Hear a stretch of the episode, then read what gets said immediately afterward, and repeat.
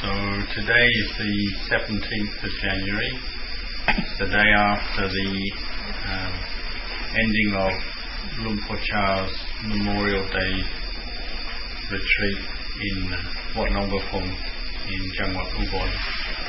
And I've just returned from that um, retreat time with Ajahn Somchai and Ajahn Kalyano who's come over from Australia. So it's a good time for me to come and speak to you um, about the Dhamma practice and to have someone here to translate this, this into English as well. This year at the Wat meeting, they invited me to speak about the ways of practice and the kowat from the days of Luang Por Chah when he was teaching. But having um, received this invitation, I considered it and saw that there were still many senior monks from the Sangha still present at the monastery, so I deferred and um, invited them to speak on these um, things, and maybe in the future I will get the opportunity to speak to the greater Sangha about the core and the ways of training uh, that Ajahn Chah used with monks.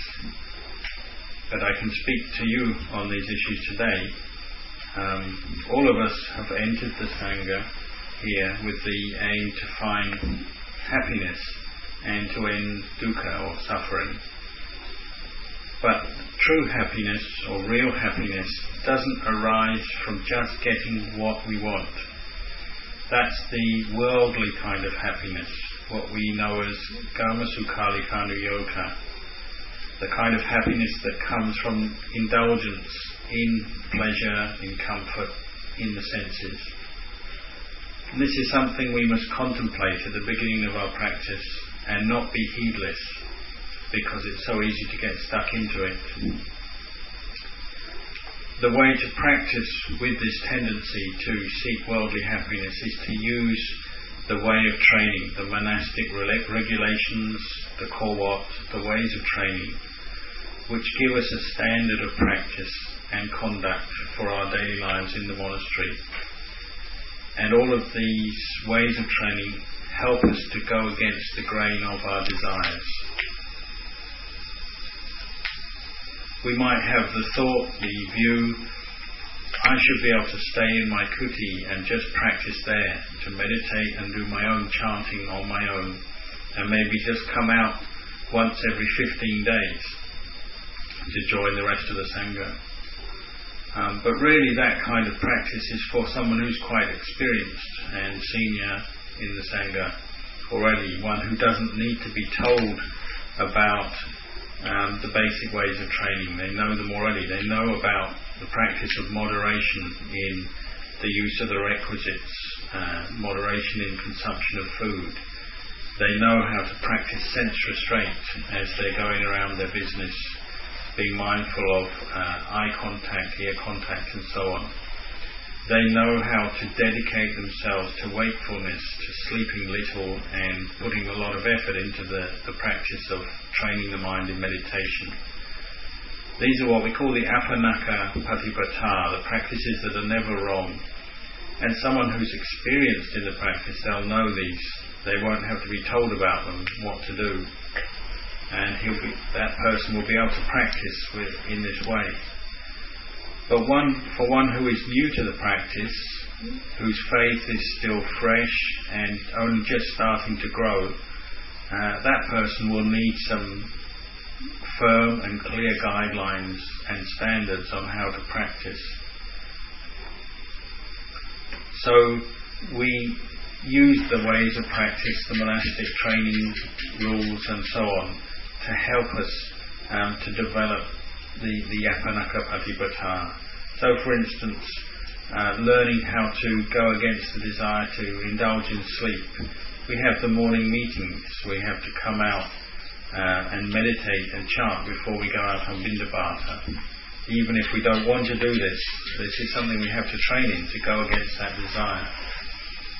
When we walk on Bindabata into the village, we have to practice sense restraint, indriya samvara, learning to be mindful of how we walk, how we uh, are looking, not to look around us without mindfulness, to have our eyes cast down and to be mindful of the sense contact as we walk. We have to learn how to be mindful when eating. Ask ourselves, do I have mindfulness when I eat? Am I getting caught into liking or disliking for the food I'm eating? We have to learn how to train ourselves not to give in to these moods and desires. We have to learn how to not give in to the desire to indulge in sleep. So we maybe take a standard, say the, the minimum might be just four hours a night, or maybe five hours. We consider this, pick, pick our standard and then try and work with that. And this will help us to go against that tendency to indulge in sleep and work with the hindrance of thinamiddha, sleepiness, which comes up in the mind. When I was a young monk, I had the view when I first came into the monastery, I thought I didn't want to have any meetings coming out, group meetings. But I actually saw this was an attachment. It was still a, a fixed view I was holding on to in the mind. And of course, any attachment we have leads to suffering. So uh, this is actually something we must learn to give up. Learn to give up the attachment to views and opinions about the practice and to the conceit which forms around what we think we know. We think we know best. This is the way of training, particularly for a Navaka monk, a new monk. They have to learn how to use the, the time these early years in the monastery to be able to let go of various opinions and views that we might normally attach to.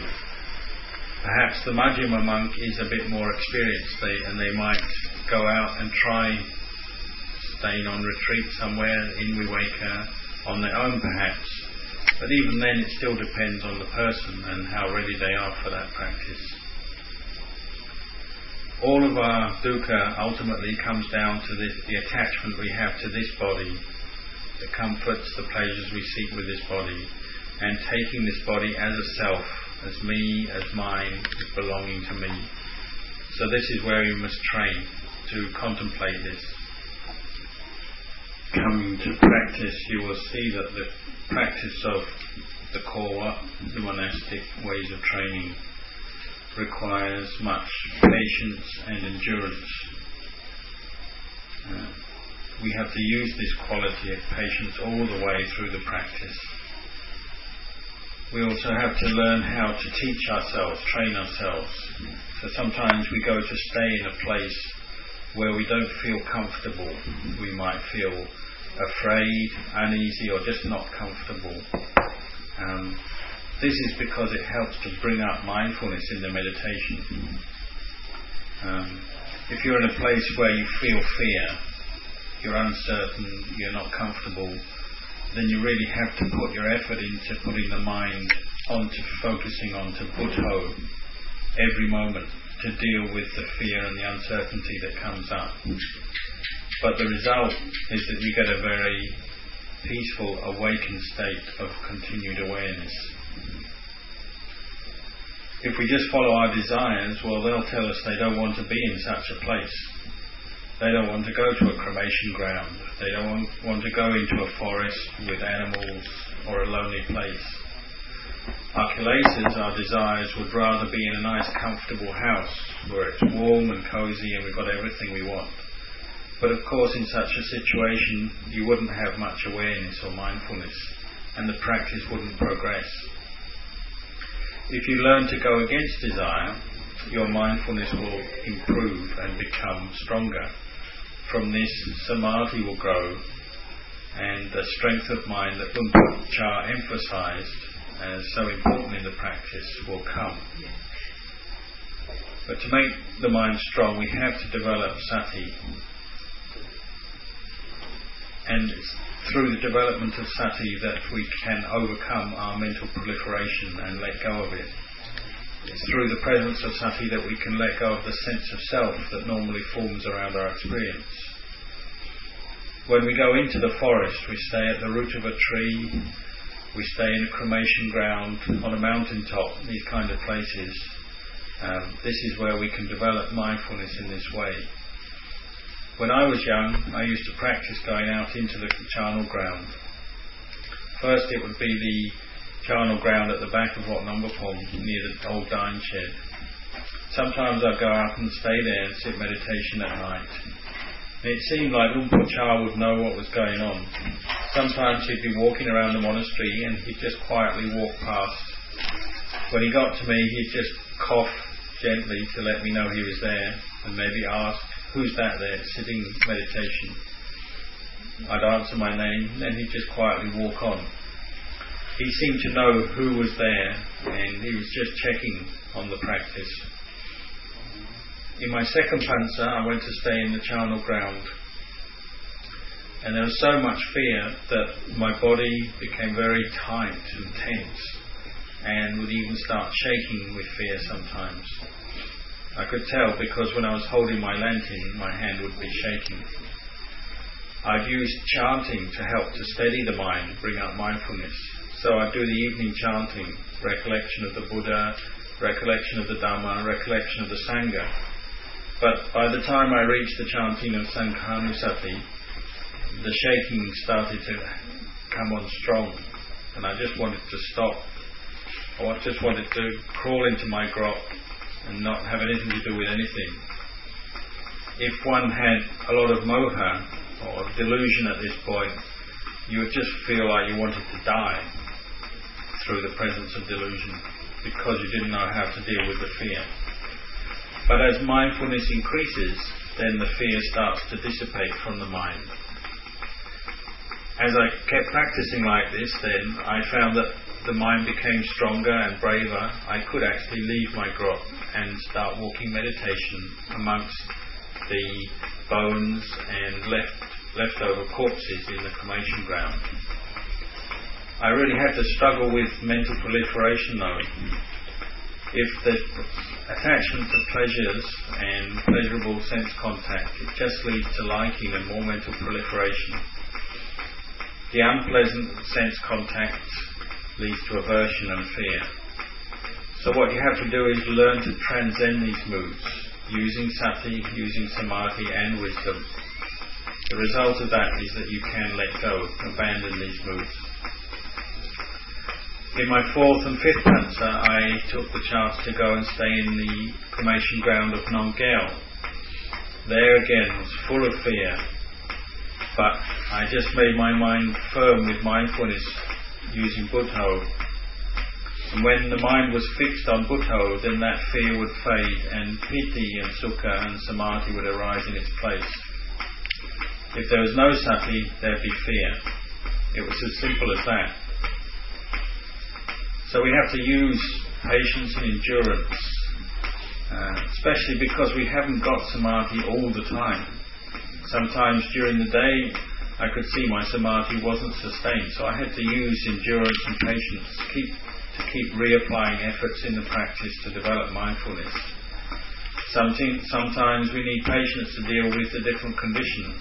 It's hot, it's cold, sometimes it was raining, Sometimes you get stuck under your grot just soaking wet from the rain. But because you're searching for the Dhamma, you're prepared to put up with these difficulties.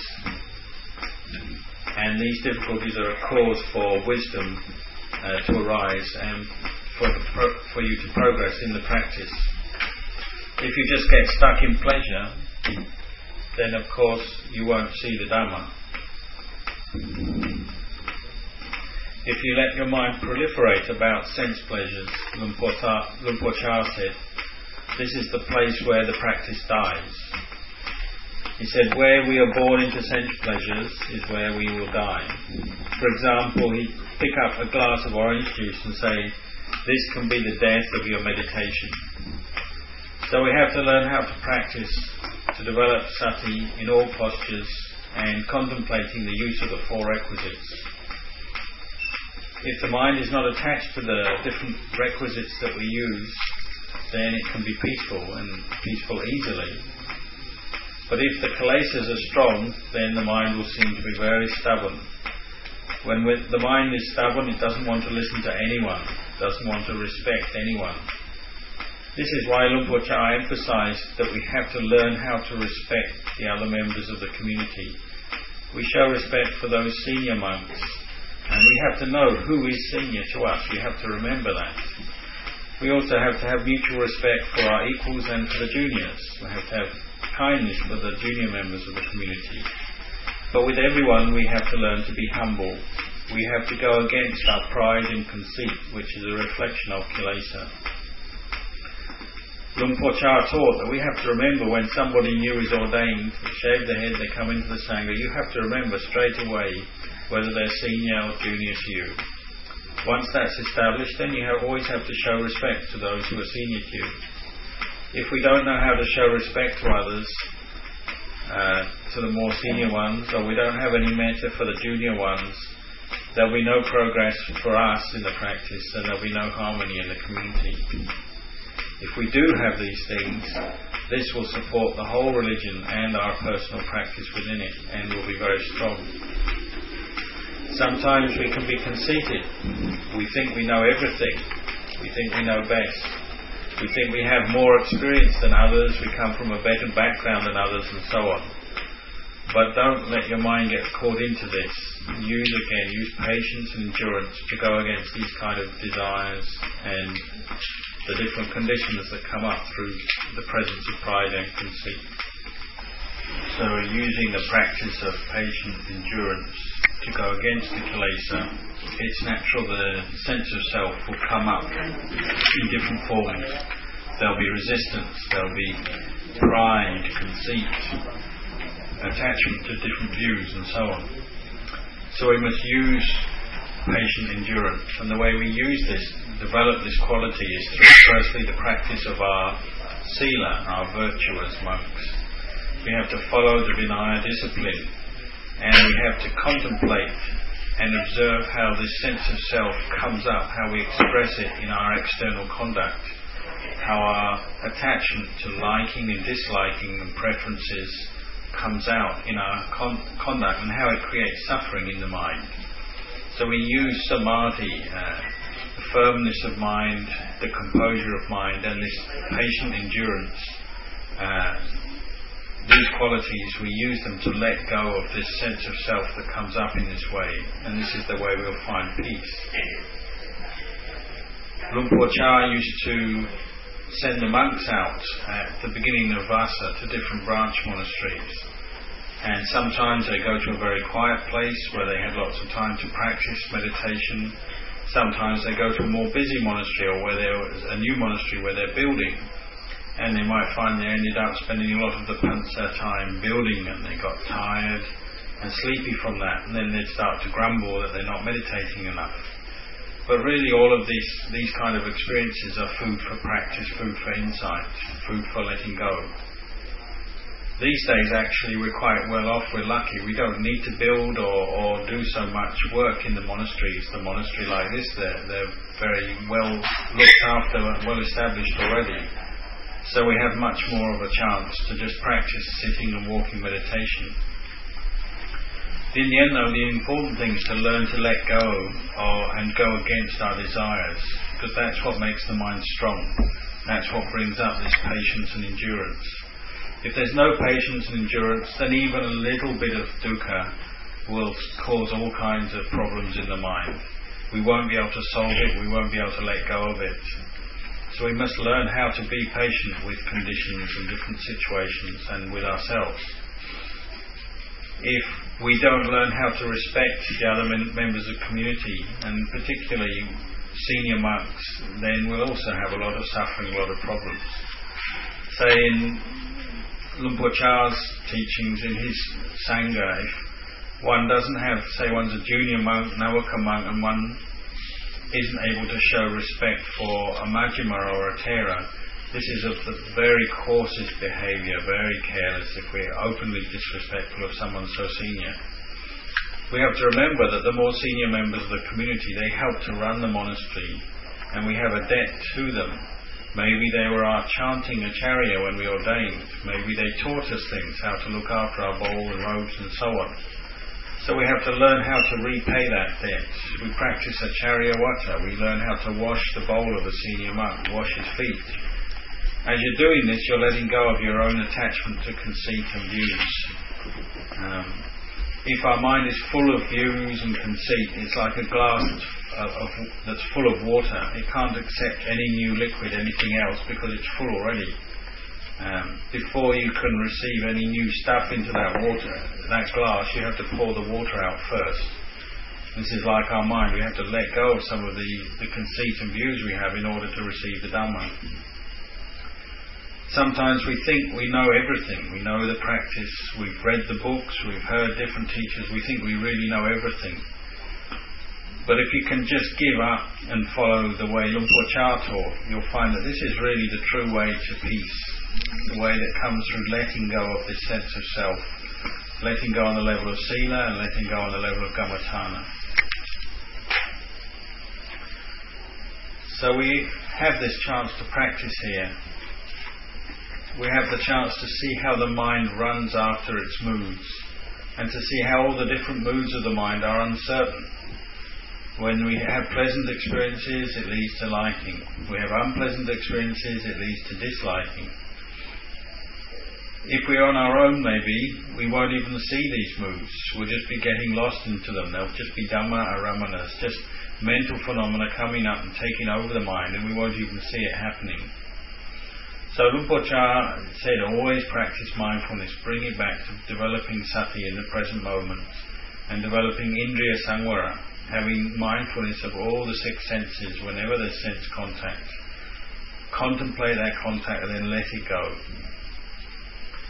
It's normal though, when we come to practice in a monastery, there'll be many different characters, character types around us. Each monk has his own character type, his own jirita. And they're, they're different. Some we like, some we don't like. It's a bit like blood groups. Some mix together well, some don't. the deciding thing about uh, between people is this their character or their jirita, their, these internal characteristics which the, the mind tend, tends to hold on to and that, that, that, become become part of the character. But these are actually things you can be aware of, you can know, you can know your jirita, but you don't have to attach to it. You just know, oh, this is the way it is, this is the way my jirita is, this is the way someone else's jirita is if you're mindful of someone's character, it doesn't have to be a cause of suffering or a cause of disharmony.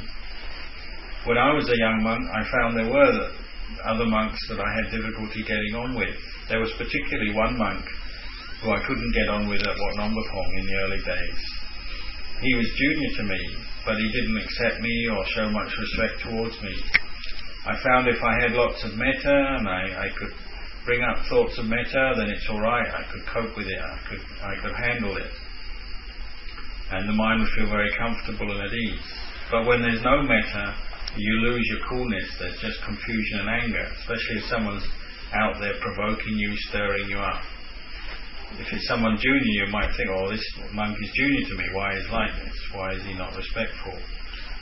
But you have to use these opportunities to contemplate and develop your patience and your endurance.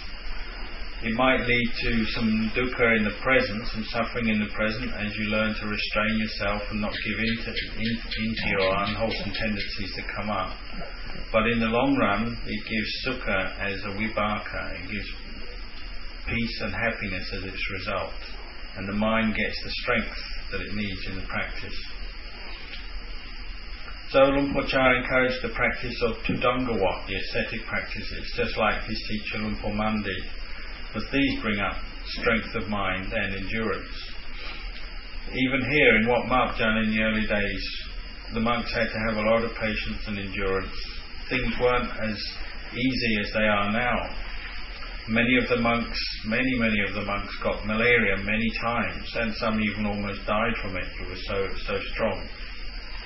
In the early days, there wasn't the comforts that there are now. We didn't have a car, so you had to walk everywhere on Bindabata and had to walk for many kilometers. So by the time you got back to the monastery after Bindabata, you could be quite tired and worn out. We really had to learn how to be frugal and to be content with little. Luang Por Chah used to teach this in different ways. sometimes he used the example of things around. Say, like one time he was having us collect the rocks from the side of the Bodhisattva hall. Uh, he had, gave it to us as a work project, collecting up these rocks maybe for half an hour or an hour. Some of the monks might have been thinking, oh, this is a waste of time. Why is he having us do this? But Luang Por Chah taught us to contemplate these rocks. He said, these rocks, they have value before you can get rocks that you can use like as gravel or chippings in a building project, they start off as part of a mountain and then they have to be exploded and dug out and then ground down and uh, ground down and then, then once they're made into chippings, they have to be transported here to the monastery or wherever they're used. This is a simile, isn't it? We have to think about it. Say, compare this to the Buddha. Before the Buddha became a Buddha, he had to go through so much to become enlightened. He had to um, smooth out so many rough edges, just like those rocks. So don't forget the basic, simple ascetic practices. Learning how to keep your three robes and maybe even using pangsakula robes, cast off cloth learn how to eat bindabata food, just be content with whatever food they offer and the lay people offer. Even practice using fermented urine as medicine. See these basic standards, this, this is all you can expect as a Buddhist monk. When you contemplate this, it brings up a sense of contentment, and with this you get an ease of mind with lay people, don't be seeking to get things from them. If nobody makes any offers, well, don't ask. Just accept there. It's not possible to get that thing you might be wanting. This is the way of practice that develops strength of mind, develops the patience and endurance that will support the arising of states of samadhi. Learning to let go of desires. Learn not to follow your desires if you see a sight that you really want to look at, so you look once and then you notice your, your desire come up, refuse to look a second time. Don't look a second time. Say you see a young girl once and the mind just wants to keep looking. Ask yourself, well, why aren't you looking at an old person, a granny? Practice in this way. Challenge your own desires. Practice a super. Contemplate the un- unattractive side of people in this way. To contemplate means to go against desire and to actually see desire. If we can practice this a lot, then this, then we'll find we can get progress in the practice.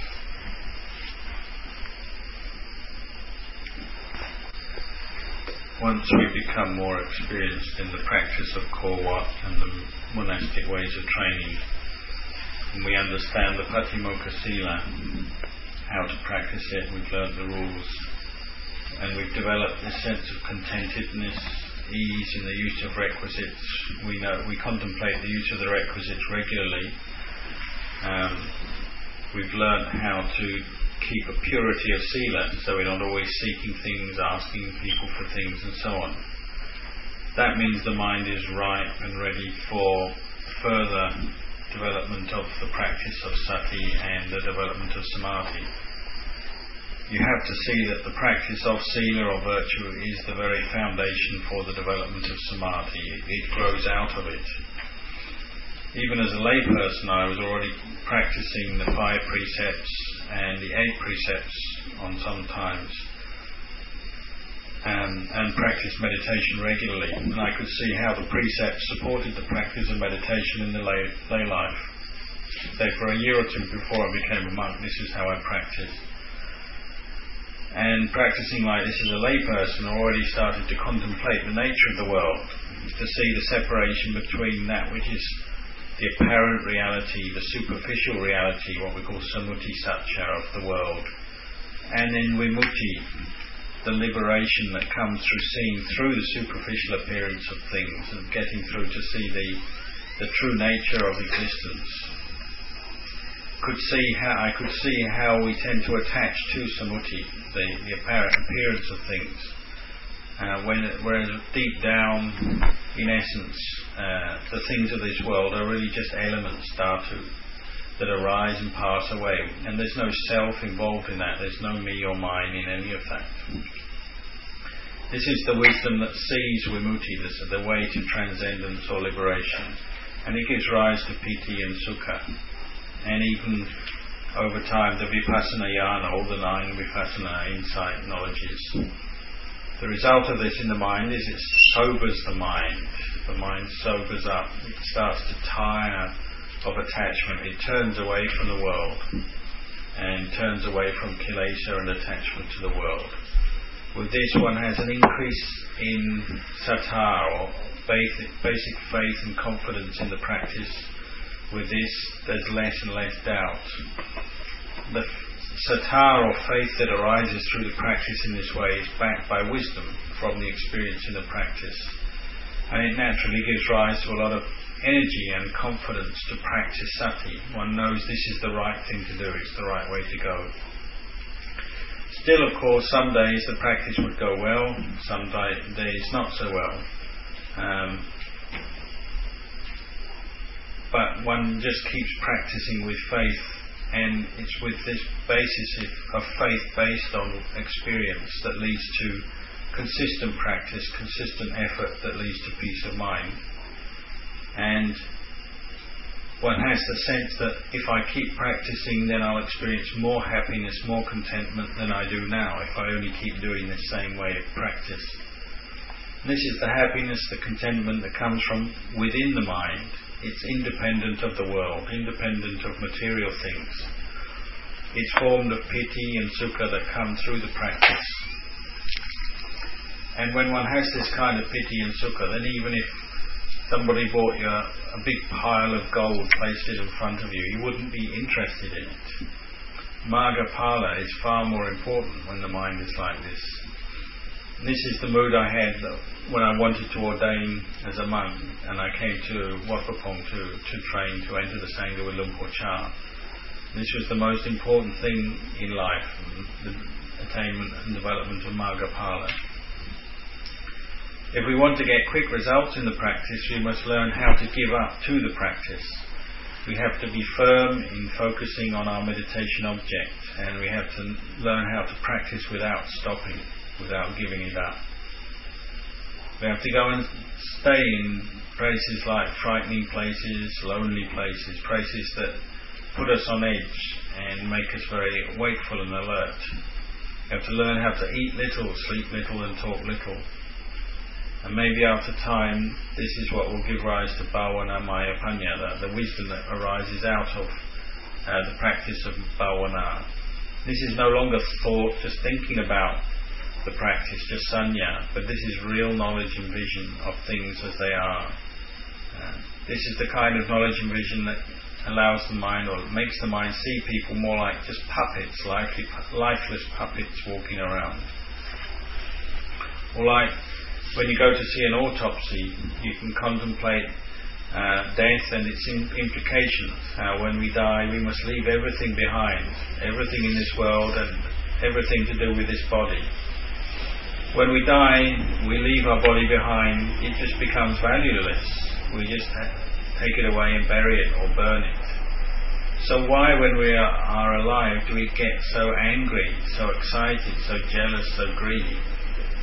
It's because of delusion. It's because of not seeing through this samuti satcha, the apparent nature of reality, and not experiencing the freedom of vimutti, of, of liberation. When we contemplate, though, we first will will experience temporary liberation of mind, tadanga vimutti. This comes through the temporary unification of the path factors, the sila, samadhi, and panya in the mind. In my fourth pansa, fourth, vasa, I practice sitting and walking many hours per day. Sometimes, though, I was still tired because of that, and so I still experienced sleepiness. Luang Por Chah taught many ways to deal with sleepiness, how to get through it, to use endurance, to find skillful ubayas to, to um, bring up mindfulness when you're sleepy, such as to sit on the edge of a well. Or if walking meditation you're falling asleep, then walk backwards. Uh, or even occasionally to go up and sit on the bell tower. But of course that, that's a bit dangerous, one has to come down if one's not really ready to do that. Used to taught, taught us to contemplate a Kaya Sati, mindfulness of the body, and co- contemplate the Asubha, the corpse meditations. The Buddha had said, look at the body, contemplate it. Once the mind is peaceful, peaceful, peaceful with samadhi, use that state to look at this body and contemplate it. Maybe we are closer to Nibbana than we think. Sometimes we have to learn to, to con- turn to and contemplate Asubha. This is what will give rise to the piti and sukha that comes as the mind separates from its normal attachments, as it starts to see the body as a corpse in different ways. Maybe it will even enter appana samadhi, go in very deep, and then come out and we can contemplate the body and see it very clearly.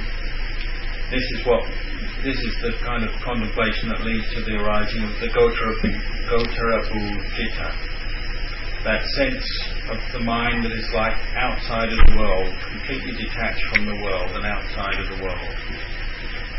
This kind of experience can arise for a long time, maybe up to six months.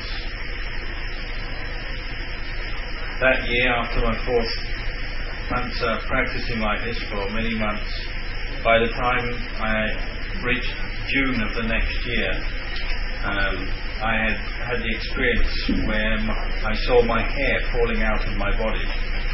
Quite naturally, this experience occurred in the mind, mind that was peaceful coming out of Appana Samadhi. Just sees the hair drop away, and that sense of self diminishes or disappears at that time. And see the whole body as empty of self. See it just as four elements only. This kind of experience leads to the end of doubt, the end of blind attachment to rituals and external practices, and the end of Sakkaya Ditthi or self-view. And there's, of course, there's enough sati, mindfulness present, there's enough wisdom present in the mind that one doesn't even attach to the sabhava dhamma, these natural phenomena that one is experiencing in the practice, seeing the true essence, the true nature of reality. One doesn't have a sense of self forming around that kind of insight knowledge. One doesn't have a sense of self forming around the piti or the sukha that arises at that time. But it's a state that one, it really puts one beyond words, beyond anything that one can describe in words. So there's not much one can say about it. It's something just to be known by the individual for themselves. It's a state that is free of attachment, free of a sense of self, free of a sense of me, mine, or any kind of ownership. It changes one's whole perception or view of this body and this mind. The body and mind no longer seems to be me or mine.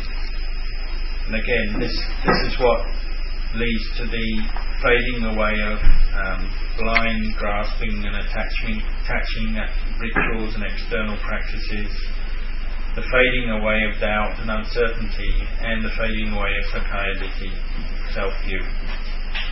And this is where the path is seen clearly. One can see the path that led to this point. The path that was dependent on faith, on effort, on mindfulness, on concentration, and uh, wisdom that arises through the practice. One can see that how with these, these qualities, these different faculties emerging, developing together, maturing, maturing and ripening in the mind, uh, they gradually bring the mind to the point where it is established in mindfulness and wisdom. So please determine yourself to practice in this way, following this path. Uh, so as we practice in this way, the development of samadhi, firm, peaceful states of mind becomes easier. This is because the practice of sati, mindfulness, in the middle of all these wholesome qualities that are arising in the practice, it's there, firm and sustained. Watching over the mind, it keeps the mind, uh, makes the mind very careful the mind is very aware of the dangers to the practice, so wants to stay away from them. And this is what makes it easier to practice. This is the, the wisdom, the experience that arises, and the firmness of the mind from the continued presence of mindfulness. Of course, this is what allows us to practice the foundations of mindfulness, to contemplate with sati, to see the body in the body, feelings in feelings, uh, to contemplate and have the mindfulness present when there is sense contact, to let go of this sense of self which forms around sense contact, and particularly the feeling, the vedana that arises with sense contact, through contemplation based on clear seeing, clear awareness of uh, the sense contact and the feeling that arises.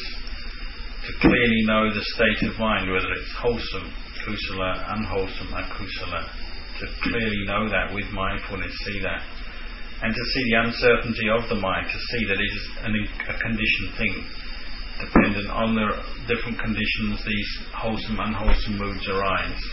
They're not really a self, they're, they're dependent conditions.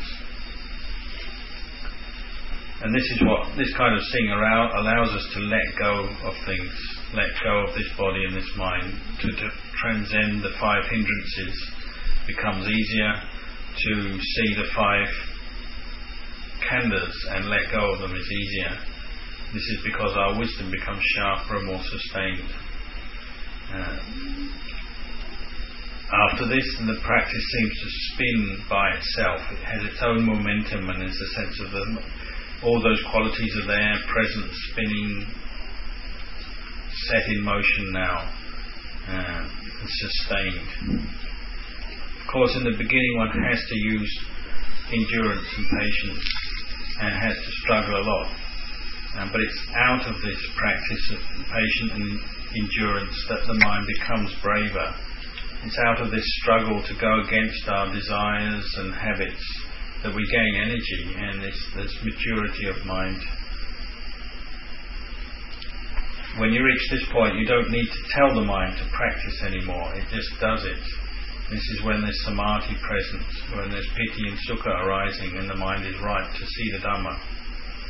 Of course, it has to be difficult in the beginning because of that struggle, because of our former desires and attachments and habits, our emotions and feelings which come up so much. Um, especially for those of you who've come here from abroad, you have to get used to a whole new set of conditions different weather, different culture, different language. It's less comfortable than what you're used to. So naturally, all kinds of desires and reactions and emotional stuff will come up. Um, Luang Por Chah said it's a bit like being someone who's reborn from the dead in a new place. So this is all the more reason why you have to use patience and endurance to deal with this.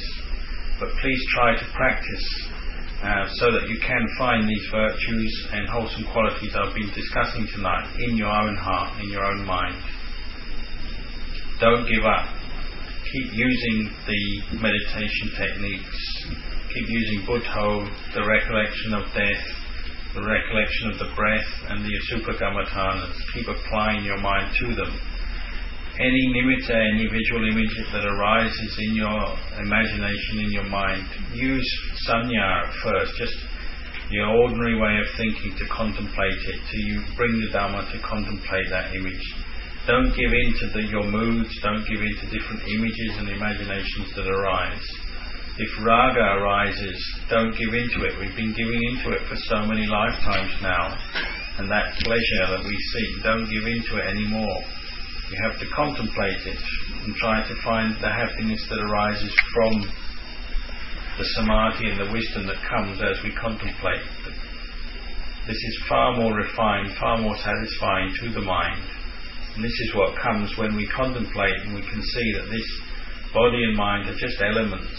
There's no real substantial self in them. They're just emptiness. So please try to develop the practice in this way. ขันตมายังโวาดกถาสาธุคารังคถามสีสาธุสา